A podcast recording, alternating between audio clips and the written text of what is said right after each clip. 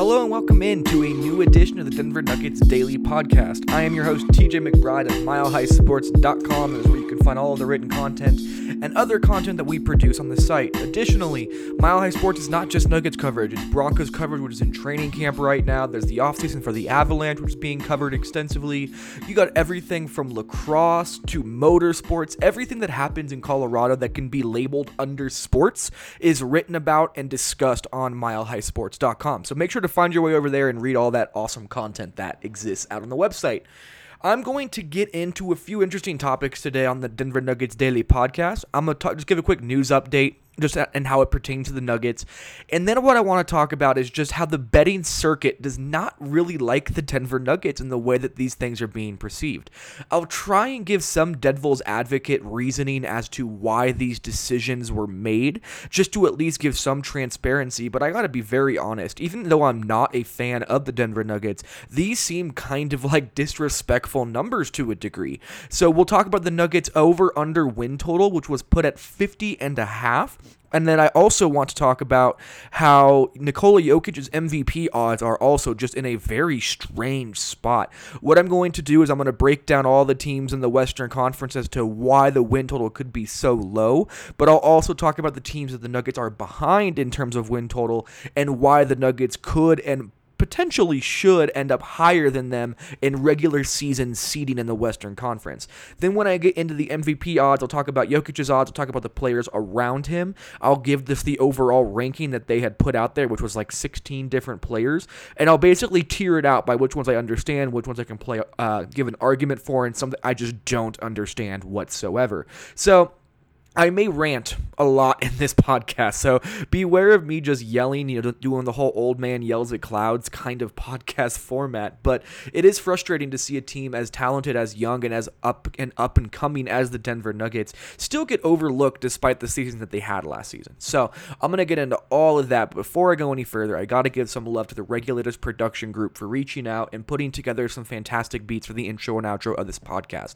It just wouldn't sound as good without them, so for any audio production needs, make sure to find your way to Instagram and look up at Regulators Regime. If you're looking to reach out to an individual, at Rod Simba, that's R O D S Y M B A, is one of the three members of the Regulators Production Group, and he will also be able to assist you in anything you need. Additionally, this podcast is powered by Mile High Sports. It is the home of this podcast, so go to Mile High Sports dot com, and also uh, thank you to Terrapin Care Station for being the benefactor of this podcast. Without them, there wouldn't be a Denver Nuggets Daily Podcast, so make sure you go out out and for any of your cannabis needs, go head up Terrapin Care Station. So before I go any further, here is a quick lo- little bit of a longer word from Terrapin Care Station. Before we get into the rest of the Denver Nuggets Daily Podcast, let me give you one quick word from our sponsors over at Terrapin Care Station. Since two thousand ten, Terrapin Care Station has been providing patients and customers with high-quality cannabis products at everyday low prices. Serving the communities of Denver, Boulder, and Aurora, they offer their own flower and concentrates, as well as all the brands you love at prices that you just won't believe. They pride themselves in having the most knowledgeable and professional staff in the industry, and their team will work with you one-on-one to help you find the products that are perfect for you.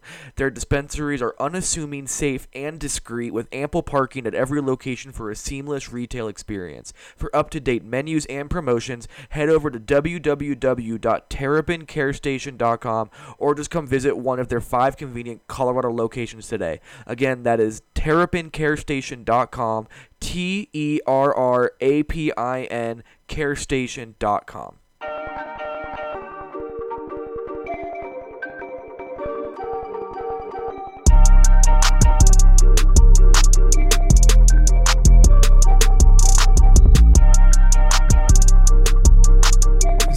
Get these quick couple little news pieces out of the way because it's not much at all. First and foremost, Kevin Love has withdrawn from the U S A World Cup team, so that leaves now, again, a better opportunity for Paul Millsap to eventually make that roster.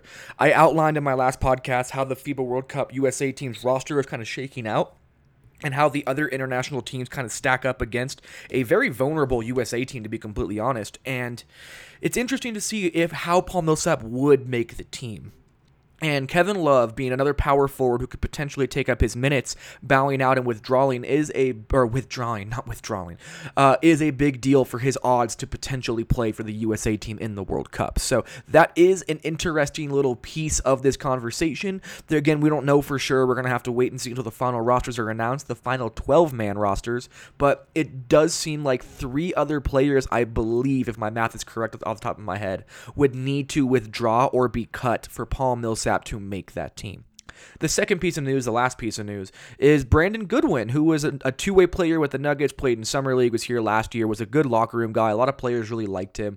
Some good scoring acumen. I still don't quite think he's an N B A player. He's close. He's on that fringe level. But the Atlanta Hawks ended up giving him a contract. So good for Brandon Goodwin. It's awesome to see guys get more and more opportunities in the N B A, so hopefully that works out very well for him. That's all I got for news. I'm not trying to go too in-depth with those two topics. What I am trying to go in-depth with is the fact that the betting circuit does not like the Nuggets. So let's just start here. The Nuggets over-under for their total wins going into the two thousand nineteen twenty season was set at fifty and a half.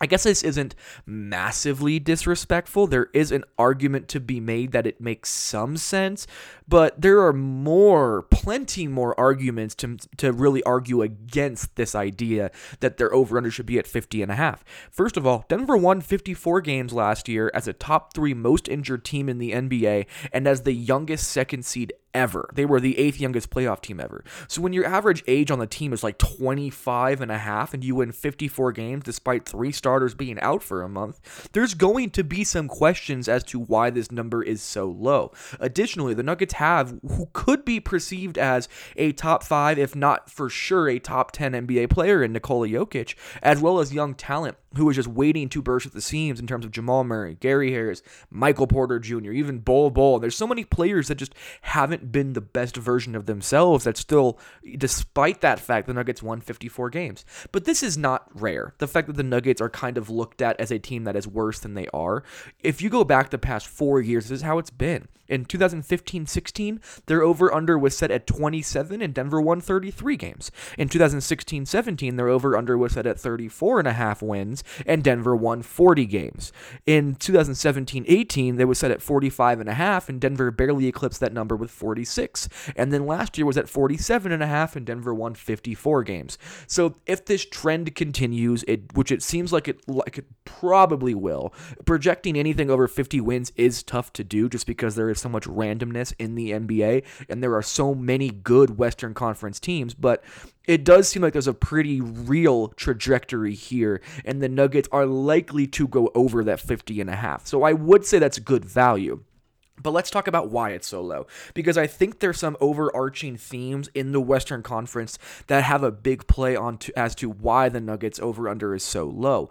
And it's really because I think there's just going to be less wins to go around in the Western Conference. Of course, Utah is, is going to be better. The Lakers are going to be better. The Clippers are going to be better. Houston, who knows? They'll be either the same, worse, or better, but they'll be a playoff team. The Warriors are still the Warriors.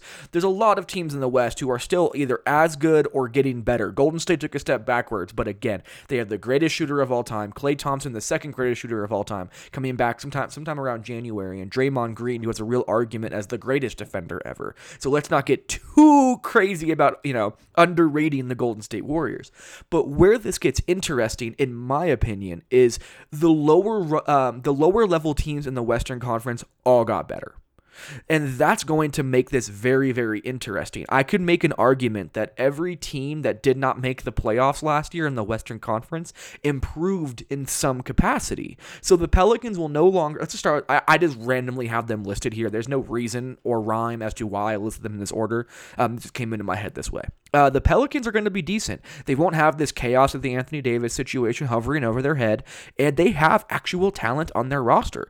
They have Zion Williamson as their blue-chip recruit. Drew Holiday could be an all-star next year. Derek Favors is a very, very helpful player. Lonzo Ball is a good defender and a high-upside player, despite the fact that I still don't necessarily believe in him as an all-star type player. Brandon Ingram could be a good role player or blossom into an all-star one day. J J. Redick is just an incredible locker room guy and one of the most least lethal shooters in basketball. Josh Hart gives you a little bit of everything. Jackson Hayes is just a freak athlete as a backup big that you can play. And you still have wings like Etuan Moore and Kenrich Williams, who are real players. So I do think the Pelicans are going to steal some wins from teams like Utah, like the Clippers, like the Nuggets, like Houston, just because they do have that talent on their roster to make things interesting. The same thing can be said for Oklahoma City, despite the fact that they traded Paul George and Russell Westbrook. I know that seems like a wild statement to make, but Chris Paul, Steven Adams, Danilo Gallinari, Shai Gilgeous-Alexander, and Andre Roberson are going to defend their ass off. They have enough scoring, and they have a little bit of depth with Nerlens Noel, Mike Muscala, and Dennis Schroeder. So while they're not going to be good, and I'm not making an argument that any of these teams are going to be good, they're going to steal wins from the upper echelon teams in the Western Conference. Hell, even the Suns have actual N B A t- players on their roster for the first time in like a decade.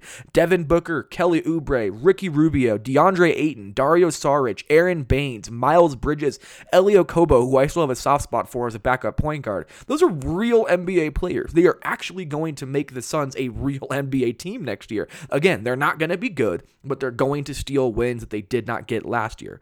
The Mavericks, same thing. Luka Doncic, maybe Kristaps Porzingis at some point. Tim Hardaway Junior, Dwight Powell, DeLon Wright, Maxi Kleber, who was a massively underrated player, same with DeLon White, uh, Seth Curry, Boban, J J. Barea, Jalen Brunson. They have players. These are not teams that are just going to be falling off a cliff in the Western Conference. The whole idea of tanking in the Western Conference is going to look so different next year, in my opinion. I do not anticipate these teams trying to fall off a cliff. I think the even lottery odds change things for these teams. They're trying to build teams with young talent, but good veterans who can bring guys along around, you know, multiple teams in the N B A. And it doesn't stop there. Minnesota missed the missed the uh, the playoffs last year, but they still have Towns. They still have Wiggins. Jeff Teague is still a good player. Robert Covington's a hell of a defender. They drafted Jarrett Culver, who's a very, very good player. Josh Okogie has taken big steps. Noah Vonleh had a much better year last year with the Knicks. And Jordan Bell gets a new opportunity somewhere else. The Kings almost made the playoffs last year. Harrison Barnes is a good player. De'Aaron Fox is a good player. Dwayne Dedman's going to fit really well there. Trevor Ariza is an interesting veteran to add. Marvin Bagley's got crazy upside. Corey Joseph, who will probably be in the backcourt on Team Canada with Jamal Murray, is a helpful veteran point guard. Uh, Bogdan Bogdanović is a freakish shooter. Nemanja Bi- uh, Bjelica is a very versatile big wing player. Buddy Hield has been lights out as a shooter, and you still have Rashawn Holmes. And this is without even talking about the Spurs or Memphis, who, again, the Spurs got DeMar and LaMarcus Aldridge. They get DeJounte Murray back from injury. Derek White's a good player. Bryn Forbes is a good player. Rudy Gay's a good player. Patty Mills is a good player. Damari Carroll's a good player. Lonnie Walker could be a good player. And then you have Memphis, who still have Jaren Jackson Junior, Ja Morant, Andre Iguodala, Jonas Valanciunas, Tyus Jones, Kyle Anderson, Jay Crowder. They drafted Brandon Clark, and they got guys like Dylan Brooks, Josh Jackson, and Dwight Howard, who could potentially be X-factors for their team. Again, none of these teams, Memphis, San Antonio, Sacramento, Minnesota, Dallas, Phoenix, Oklahoma City, New Orleans, they're not going to be good teams, but they are real N B A teams. And because of that, they are going to steal wins from other teams in the Western Conference. They're not going to just roll over and die. This is not playing the Phoenix Suns of old. This is not a Memphis Grizzlies team that is basically revolting and does not care anymore. This is a fundamentally different Western Conference where the talent has been sporadic spread around each team. Whether you're at the doldrums of the Western Conference or at the very, very tippy top, there is talent everywhere now. And because of that, I would anticipate the entire Western Conference having an overall lower win total.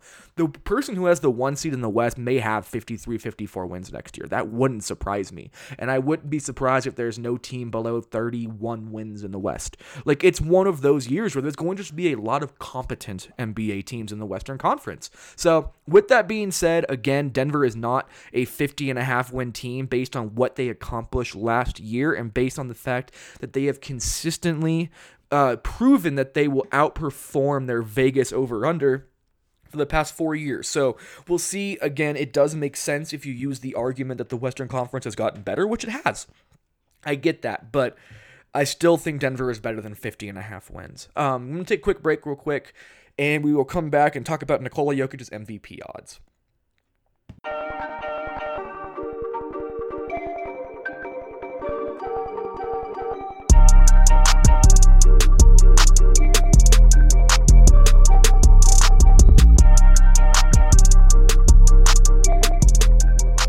This is where sure I fully do not understand how on earth these odds come to be.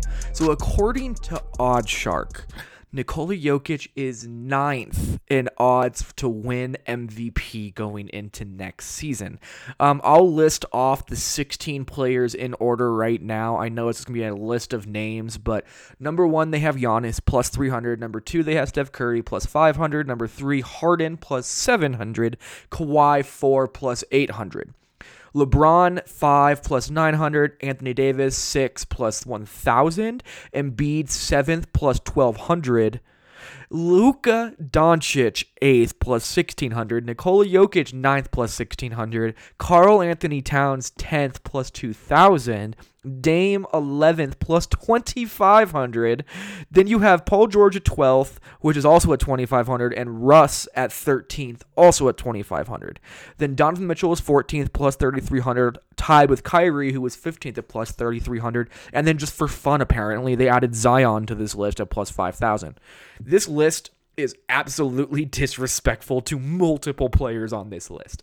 And it blows my mind that somehow Luka Doncic is ahead of Nikola Jokic, Damian Lillard, Paul George, Russell Westbrook, Kyrie Irving by himself in Brooklyn.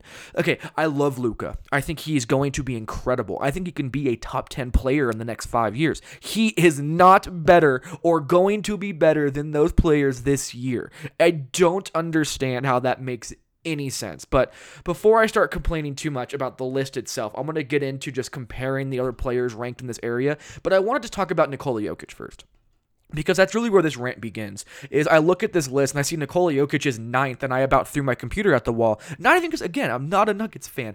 This is blasphemous.